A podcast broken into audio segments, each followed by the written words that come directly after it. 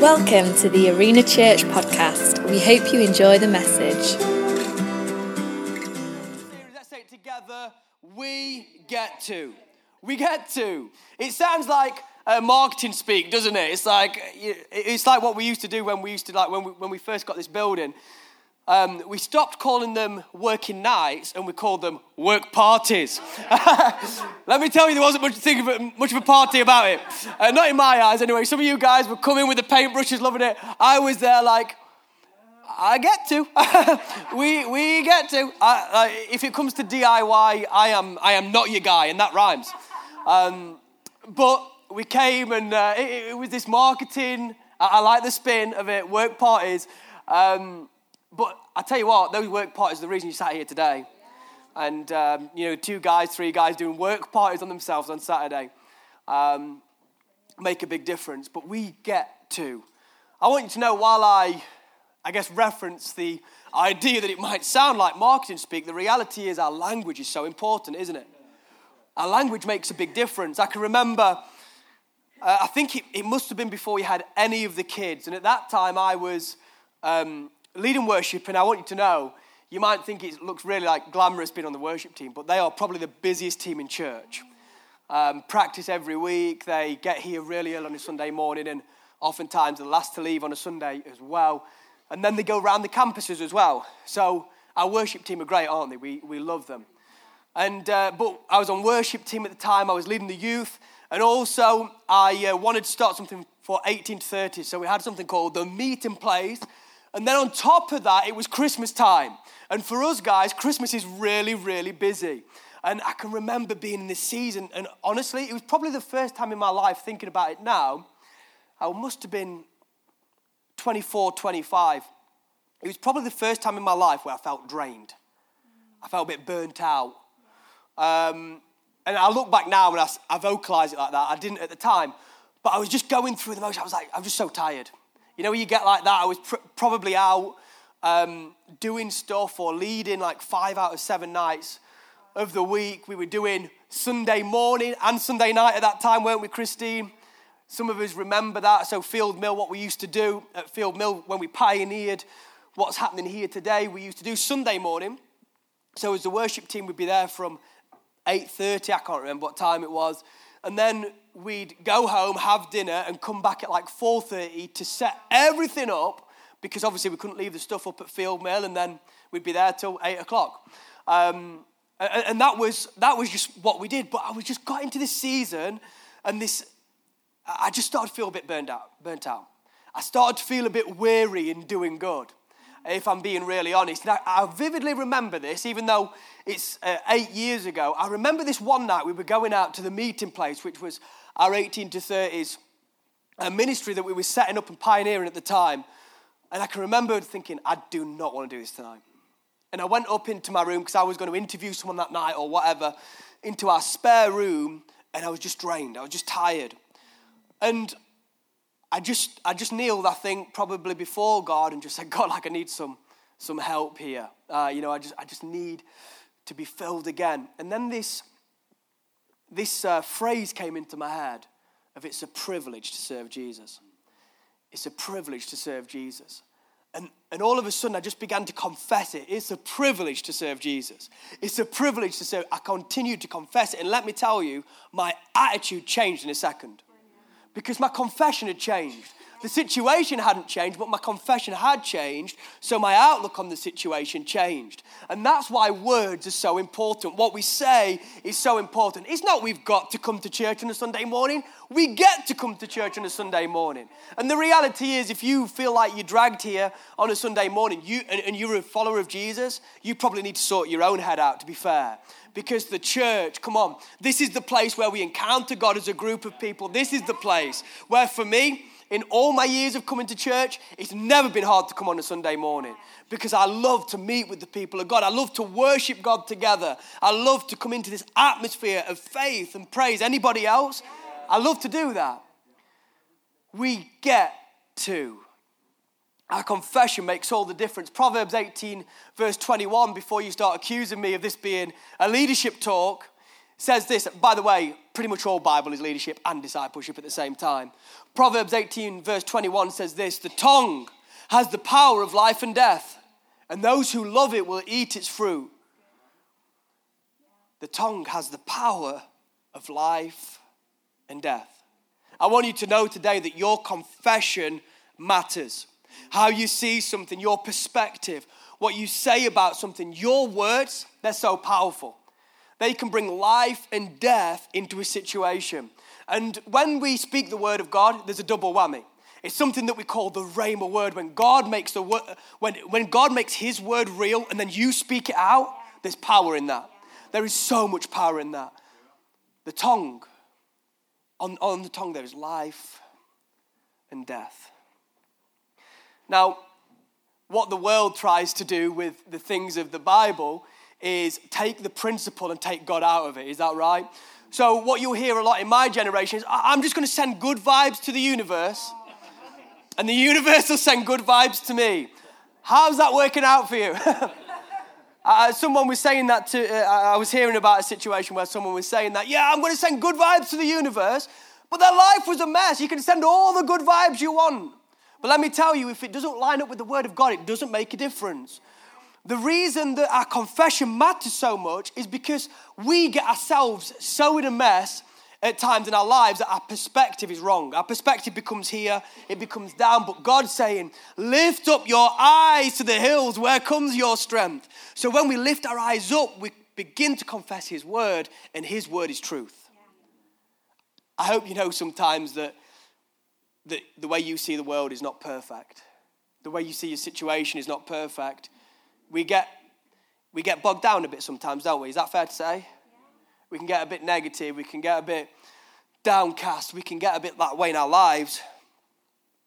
So, what we have to do is we have to confess the Word of God because the Word of God is truth.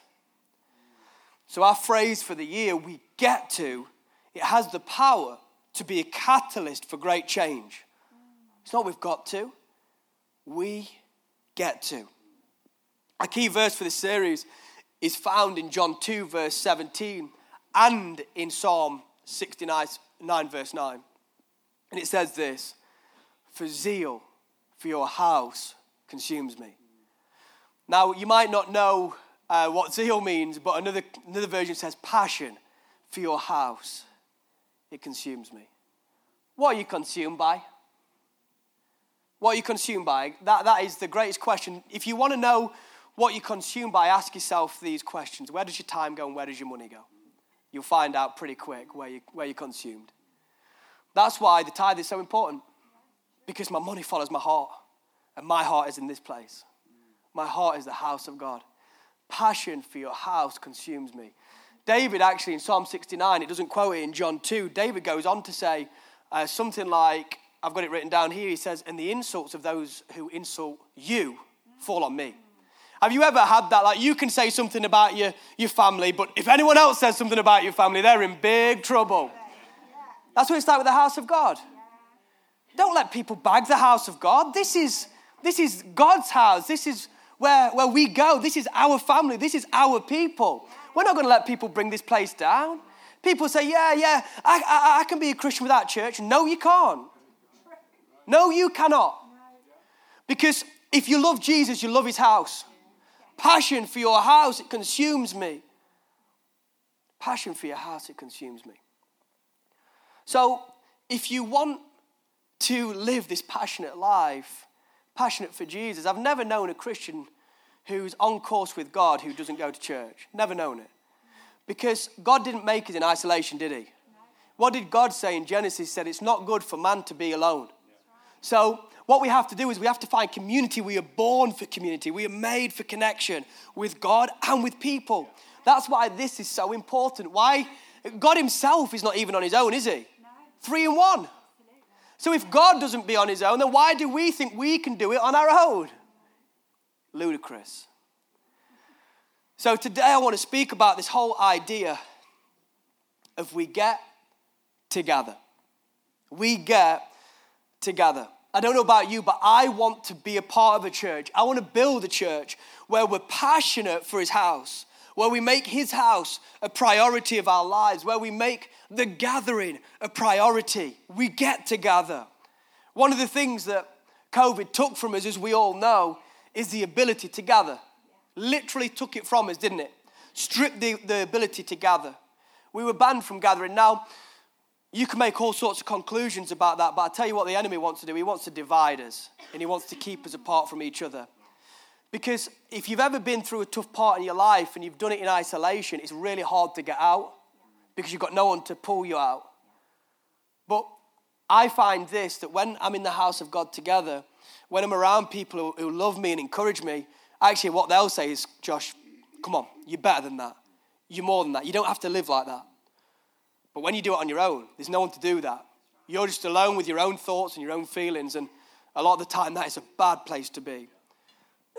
it wasn't just church, was it? It was, it was everything. It was being with people, having family parties. You know, can you remember that Christmas? How bad that Christmas was? Anybody? That was horrible, wasn't it? You know, where we weren't able to see people and be with people. And some people, even Louise Richardson, I don't know if she's here, but you know, Andy locked her in a room, all on her own. No, no, she, she she, Andy, uh, Louise, bless her, because she, she, was in the like the vulnerable category. She had to stay in her room for for weeks, and I know there's other people around here who had to do similar things. And is there any wonder that we saw so many relationships break down? So people's mental health struggle so much in that time. There's no wonder. And outside of COVID, as we've come out, I think people have become more insular more, um, more prone to being the center of their own world. Um, it, it's all about me, it's all about my feelings. you've seen this in society where society is quite polarizing at the moment, where you know, you either have this view or this view, and if you don't have this view, you know, silence is violence, which is the most stupid statement ever when the Bible says that uh, wise people have few words. Um, so silence isn't violence, by the way. Um, silence is wisdom. That's the word of God.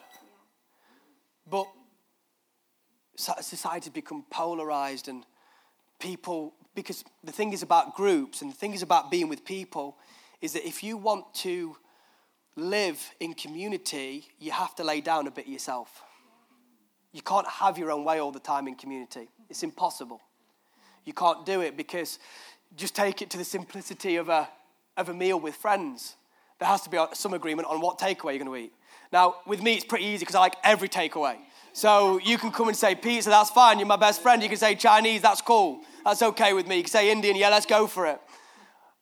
But do you see what I'm saying? It's like the whole thing of if you've ever tried to organize a holiday with friends or with family, like you have to die a bit to yourself, yeah? Someone wants to go this place, someone wants to go that place, someone wants to do this, someone wants to do that. That's, to be honest, why we always get a spare car when we go now, if we go with people. But the reality is, if we want to live in community, there has to be a dying to self.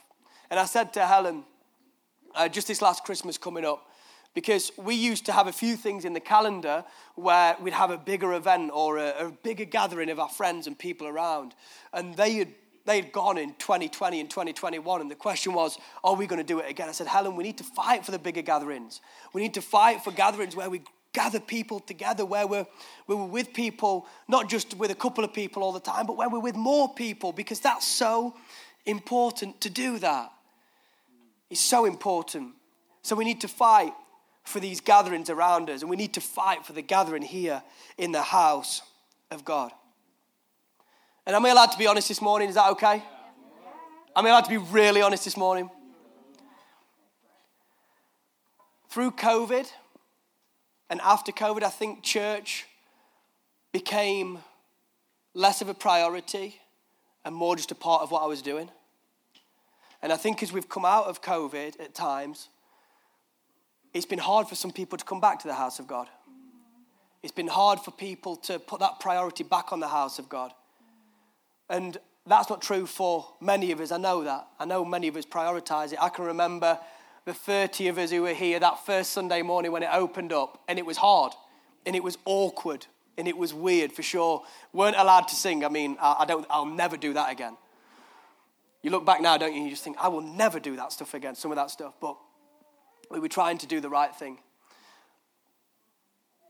but coming out of COVID, it's been a bit like church is just a part of my monthly schedule. I go to church once a month and I'll sort of tip my hat to God and I'm doing the nice Christian thing. But I don't know about you. I want to be more than that. I want the church of God to be a priority in my life. I don't just want it to be a part of my schedule. I don't want it to just be like, oh, I'll go to Tesco this Sunday, or I'll go, I'll go to Meadowhall this Sunday, and then I'll go to church this Sunday. No, I want the church to be the priority. I want the house of God to be a priority in my life. I don't want it to just be an event I come to on a Sunday. I don't want to just be a consumer where I come in, take a bit, and then I leave. No, I want this to be the place where my family flourishes and grows. Because in Psalms it says, doesn't it? planted in the house of the Lord, they will flourish in the courts of our God. If there's any flourishing that's come from my life, it's from being planted in the house of God.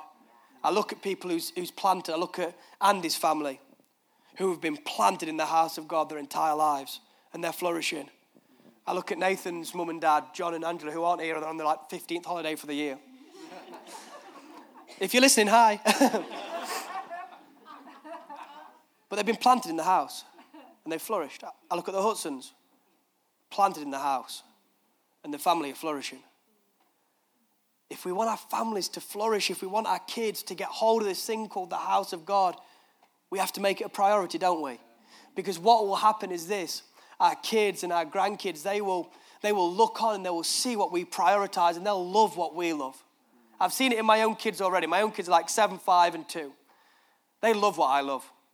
My little boy yesterday at football, he, he's, um, he, he's going to a thing at the moment where, you know, uh, coaches are looking at him and different things on a, on a Friday night. And, and we had words on, in the car on Friday night on the way home. Because dad was like, look, I, I like the stuff, I like that you want to score goals, I, I like that you want to do the nice stuff, but there's a base requirement when you're in this family, and it's that you work hard. You have to work hard. You have to put the work in. There's one place where we'll never get beaten. You might get beaten in talent, you might get beaten in skill, but you won't get beaten in working hard. And he wasn't working hard. So yesterday he had a match and, and I was refing. And every time he did something good, he kept looking over, like for dad's approval. Because he's showing me that he's working hard. He's showing me that he's doing something good. He loves what I love, yeah? He wants to do what I value. I don't know about you, but I want to I want to be like, I want to model that to my kids. I want to model that love for the house to my kids. I want to model that um, priority for the house to my children. And it's so important. Hebrews 10:24 says this, and let us consider how we may spur one another on toward love and good deeds. I love that.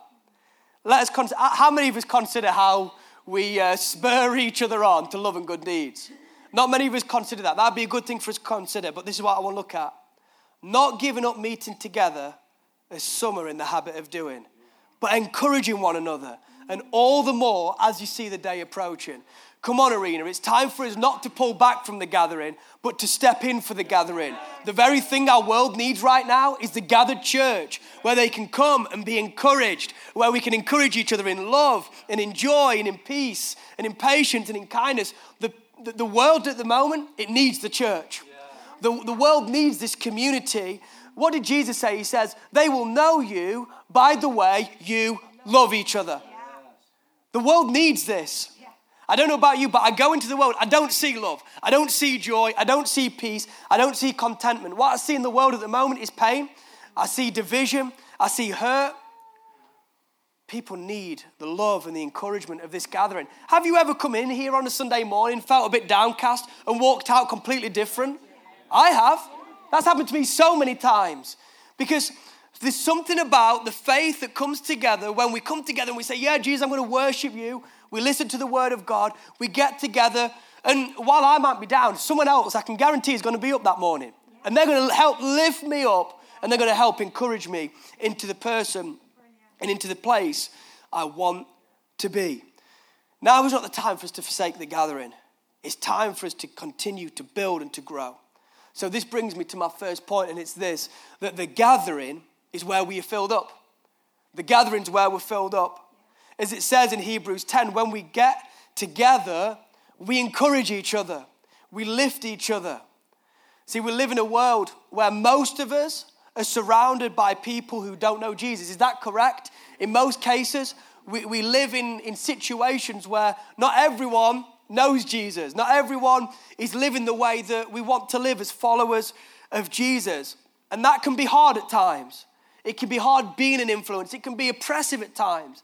I've, I've, worked in office environments where literally you come away at the end of the day emotionally drained from what people have been saying and what's been going on in that place. And I can see people nodding because you've been there as well. We can be surrounded by this darkness at times. And this is why gathering is so important because it's the key place where God fills us, where God equips us so that we are ready to be sent out. I want you to know that church is not for Sunday, church is to equip us for Monday. See, it's really easy to be a follower of Jesus today, isn't it? In this environment, it's easy to lift your hands, it's easy to pray, it's easy to do all that stuff. But tomorrow morning, that's when the battle is won when we go into that workplace, when we go into that school, when we go into that environment where everybody around us is not a Christian, that's when we need to let our light shine. Jesus said, I am going to make you a city on a hill, so shine. It's really hard to shine if you've not been fueled up to go out, when you've not been sent to shine. I think that's really hard. So, Sunday is this time when we come together where of course, we get ministry where we are filled up, where we're encouraged, where we experience peace and love and joy of this place, when, we encourage, when we're encouraged in passion to go and live for Jesus, and we're filled up and we're fueled up to in the week to be poured out. To be poured out. And of course, in the context of all this, there's our daily disciplines where we help fill ourselves up. But being really honest, we, we have to have the church in the mix of that to keep filling us up. And most of us saw that when we had a year or so off through COVID.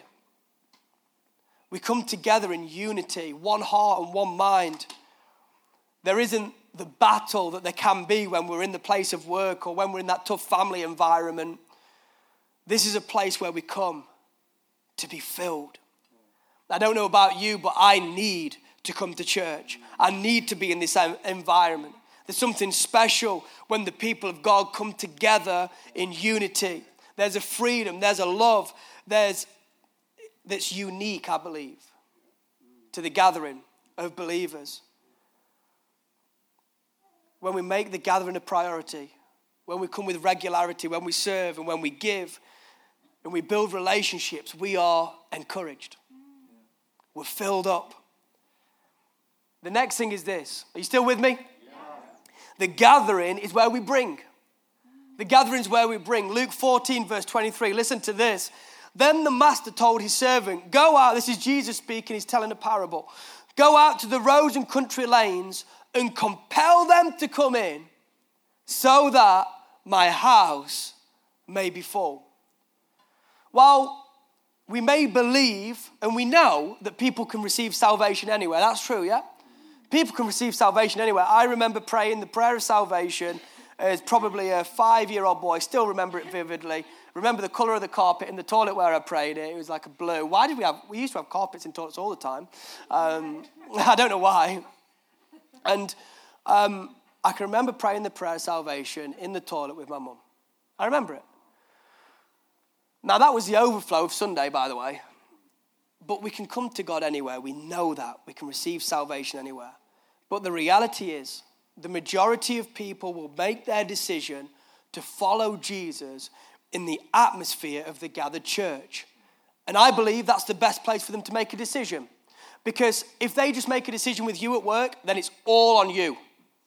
If they just make a decision uh, in the isolation of home after they've watched something which is awesome, it's still all on them. But in the church, there's a, a, structure, there's people that will encourage, there's people who will come beside them. We've got the guys at the back who'll pray, who'll give a Bible, who'll lead them in those first steps, which are so important, aren't they? I believe when Jesus was speaking about that parable of the, um, of the, uh, the seed that was sown, he was talking about some that's sown on hard ground and some that's sowed in fertile ground and some that get snatched up. I believe the church is fertile ground. I believe the church is fertile ground for people to come to know Jesus because there we can disciple, and there we can help, and there we can bring them in. The reality is this that most of us are unequipped to lead someone to Jesus in the street or in the office.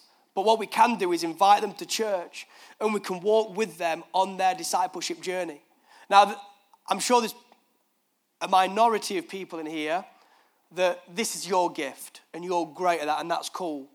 But there's people here who've been followers of Jesus 30, 40, 50, 60, 70 years who may have never led anyone to Jesus outside of church. So before we push back on that, I believe the best thing that we can do is bring them into the, the house of faith. I believe the best thing that we can do is to bring them in to the gathered church. I've heard it over and over when people come into this church who aren't from a faith background, they say, Oh, there's, there's just something about this place. Have you ever heard that? There's just something about it, or, or the atmosphere here is, is different. And what they're conveying is the Holy Spirit. The Holy Spirit speaking to people's hearts, but they just don't understand it. I, I want to tell you, atmospheres are so important, aren't they? You know, sometimes you can walk into a place that feels so oppressive and you think, I've got to get out of this. And sometimes you walk into a place and you say, I just want to stay here forever. We know that these people, the best place for them to come and get to know Jesus is here. And like it says in Luke 14, our responsibility is not to do the saving. That's Jesus' responsibility. Our responsibility is to compel them to come in so that, that his house may be full. But if we aren't here, then how can we bring? There are people, I want you to know, all around us in our world who are just waiting for an invite and we don't even re- realize it. I remember when I first started working in a small office, it was, um, yeah, it, sort of, it, it, was like my, my first proper job, I guess. Um, maybe my second proper job. But I, I remember going into this office and, you know, there was a lot of all stuff that happens in offices. There was a lot of bravado in there, there was a lot of all this stuff, um, a lot of banter, a lot of stuff going on. And I can remember praying for this office and praying and praying. And, and um, over the course of about three years, everyone in that office came to church apart from one. Um, there was only one other person in the office, but you didn't get the joke. thanks for the thanks for laughing, Lynn. no, but over that time, like nine of them in the families decided, ended up coming to church. And they were all blown away by the service. Actually, they had more respect after they came than they did before they came, which is interesting, isn't it? And, and before COVID, they were sort of regularly coming to special events at church, many of them. The point is this on my first day in that office, on my 50th day in that office, I probably thought these guys, they've got no desire. They do not care about church. But I want you to know people are very interested in what you do here on a Sunday morning. People are just waiting for that invitation to come along, to be brought. Those people in your life, those people in your world, those people in your oikos, as we've spoken about before, which basically means the, the, the influence in the world in which you live and where you are. The point is this on the face of it, it might seem that people are pretty much against what your faith and they, they might make jokes because maybe you don't drink or, or you, your speech is clean or whatever. But I want you to know they're waiting for an invite. Jesus said, The harvest is plentiful, but the workers are few. So if Jesus said it, it must be true, hey? The harvest is plentiful, but the laborers are few. When we bring, we don't have to know all the answers. You don't have to be the perfect human. You don't have to have the, the three point presentation that outlines Jesus' death and resurrection perfectly. You just need to ask, why don't you come and see it for yourself? Come on, church, let's compel those around us to come in so that his house might be full. And the final thing is this that the gathering is powerful. The gathering is powerful. Acts 2, verse 1 to 4 says this When the day of Pentecost came, they were all together in one place. Suddenly, a sound like the blowing of a violent wind came from heaven and filled the whole house where they were sitting. They saw what seemed to be tongues of fire that separated and came to rest on each of them. All of them were filled with the Holy Spirit and began to speak in other tongues as the Spirit enabled them. Now, this sounds like this huge event, this huge conference where there's loads of people and everybody's fired up and everybody's ready to go. The reality is this they'd be meeting each day for a prayer meeting, and this happened on the back of the practicality of um, elevating someone else to leadership. There was only 120 people in that place, probably similar number to here today. But because of their consistency, because they kept showing up, God breathed on it. God did something. He poured out His Spirit, and people were changed. And because of that, you and I today, we have communion with the Holy Spirit. Because of that gathering at that moment, we get to live in Pentecost. See, the gathered church is powerful. When the people of God come together to seek God, He always does something. Now you're sat here today, you're thinking, yeah, but Josh, you know, we I've not seen someone get healed on the front row. God does it in a different way to what you see. You might not see it all. You might, in your perspective of this service today, you might think, yeah, it was just an okay service. But I want to tell you, because of my perspective of this service, every single week, without fail, someone comes up, and normally multiple people, how God's spoken to them, how God's done something in their life, or someone's been saved, or someone's been healed, or God's broke through in a situation. I want to tell you, these things are happening week in, week out. It's just if you're open to see it. I mean, we prayed for, I hope it's okay saying, but we prayed for um, Tom Chandler, um, Phil and Zelia Chandler's son, a few weeks ago in pre service prayer, and it looked dire. He was in ICU at the time. It did not look good. I can't see Phil and Zelia, maybe. Oh, oh hey, Zelia, hey, Phil. And um, it looked really bad, didn't it, guys, at the time? And um, we prayed in pre service prayer, and what, by like two days, it, it just changed, hadn't it? It changed in an instant. And I was having a coffee just last week. This was, you know, like 10 days maybe after this. And I saw Tom, and you couldn't tell there was a problem with him. If you're open to see it, you'll see and you'll perceive what God's doing. The Bible says this in the Old Testament. He says, God says, Do you not perceive it? See, I am doing a new thing. Our perception is so important. Our perception is so important. Now, do we want to see more? Yes, we do. We, I hope we do. We want to see more. We want to see God continuing to pour more out. We want to see more healing. We want to see more salvation. We want to see more people get set free. We want to see more people have miraculous uh, transformations in their character, in their behavior, in their minds, whatever it may be. We want to see more. We desire more. But please, let's perceive what God's doing now. Let's perceive and let's see what He's doing how people are being set free, how people are being saved, how people are being delivered. We look throughout the gospel, gospels, and Jesus loved to gather. And in Acts 2, it shows us that they devoted themselves. They devoted themselves to a few things, but one of those things they devoted themselves to, the gathering. They devoted themselves to the gathering. And this church went from 120 on the day of Pentecost to a number that couldn't even be counted within a few weeks. I think it was like by Acts 8, they just stopped counting. They just stopped counting. There was one service where the whole city went. I mean, that must have been a good service. The whole city went to one service.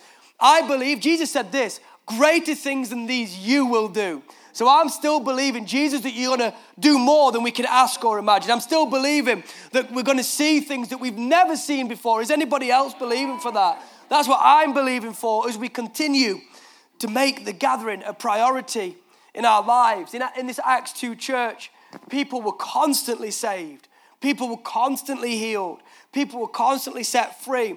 And while we're seeing some of this, we aren't seeing all of it. But I want you to know God wants us to step into the more that He has for us. You do know, don't you, that God's more bothered about uh, the people of Mansfield than we are. You know that, yeah? So, what God's looking for is a group of people who will partner with Him, who will make him the priority, who will make his church the priority, and will step in and take hold of that for which he has taken hold of for us. But this only comes as we treat the gathering with the respect and with the reverence that it deserves. It won't happen if it's just a, a small part of our, the rest of our lives. It will happen as we make his house, the church of Jesus, as it's a priority. In Matthew 13 58, we see that Jesus couldn't do many miracles in his hometown because of their handling of who Jesus was, because of their perception of who Jesus was. It says they had a lack of faith. It was their contempt for Jesus. They didn't give him the honor he deserved. They were saying, Oh, it's, it's just, isn't it just Jesus? Mary and Joseph's son, don't we know his brother James? And Jesus had started to do miracles, and they had reasoned a move of God away because of their perception of who Jesus was. What does that tell me? It tells me that you and me can stop God moving. If we don't get out of the way, if we if we come with the wrong motives and the wrong perception, if we just make it as part, God Himself says, doesn't He? He says, I, I'm a jealous God. I'm reading through the Old Testament at the moment, and you see how much God is looking for the adoration of His people. He's looking for our heart's devotion. He's looking for our heart's attention. He's looking for our heart's focus. Matthew 6:33 it shows us that seek first the kingdom of God and all these things will be added. The problem is we seek the things first and then we want to add God in. It doesn't work like that. Seek first his kingdom and his righteousness, and all these things will be added on to you. Let's not stop the power of God moving in Mansfield because we don't, have, don't come with faith, because, because we're just going through the motions, because church is just a bit part of our lives rather than a priority. I think of Evan Roberts, who was the leader of the Welsh revival, who prayed for 11 years. Imagine how many services Evan Roberts went to where revival didn't break out. Imagine how many services he went to where nothing, he felt like nothing happened. Imagine how many times he woke up and thought, is this really going to happen? 11 years he prayed day after day after day. God, do something. God, break out. God, come on, you can do it. I know you can do it. It might have seemed to him that nothing was happening, but so much was hap- happening in the heavenlies. And one evening service, it was a night service. I think it was a youth service. Evan got up to pray. And I don't even think he could say a word. I think that's correct. I might be wrong. And the Spirit of God was poured out in one of the most powerful ways we've ever seen on planet Earth since the day of Pentecost. It was a move of God that changed the fabric of Wales forever. My mum and dad went to Wales a couple of years ago on holiday and they went into a pub on a Friday night. Um, and what was happening? They were singing hymns to God in a pub on a Friday night still. 60, 70 years later. This move of God changed the fabric of Wales. I did some look, uh, research into it a few years ago, and uh, the football, the football uh, uh sort of records of the day, it, it listed the uh, who won the cup, who won the league, and in that year, I can't remember what year it was, 19, I can't remember, I'm not even going to guess. And it says, just that year, it says, revival. People weren't even bothered about the football and these things because God had so broken in. Can you imagine what that would be like today? God had broken him. I want you to know that if we'll treat the church with the reverence and the honor that it deserves, if we'll gather with faith and with expectation, God will move with power. This gather- gathering has the potential to shake the very foundation of this town as we come like they did in Acts with one heart and one mind to seek our God, to honor our God. Didn't Jesus say himself, When I am lifted up, I'll draw all men to it myself? As we honor our God, his power will be manifest in more amazing ways among us. We will see the sick healed. We will see the bound set free. We will see the lost found. And we will see Jesus glorified in our people and in our time. David said this He said, I am confident of this. Psalm 27, I think it is. I will see the goodness of the Lord in the land of the living. I don't know about you, but I want to see the goodness of the Lord in the land of the living. I want to see the goodness of the Lord in my time. I want to see it. I want to see it before my, with my very, very own eyes. I want to see something like Wales. I want to see something like what happened in Azusa Street. I want to see it here in Mansfield. Is anybody else? I want to see it here among us. And it will happen as we come with, and we make God's house a priority. We get together. It's a privilege. Let's renew our hearts again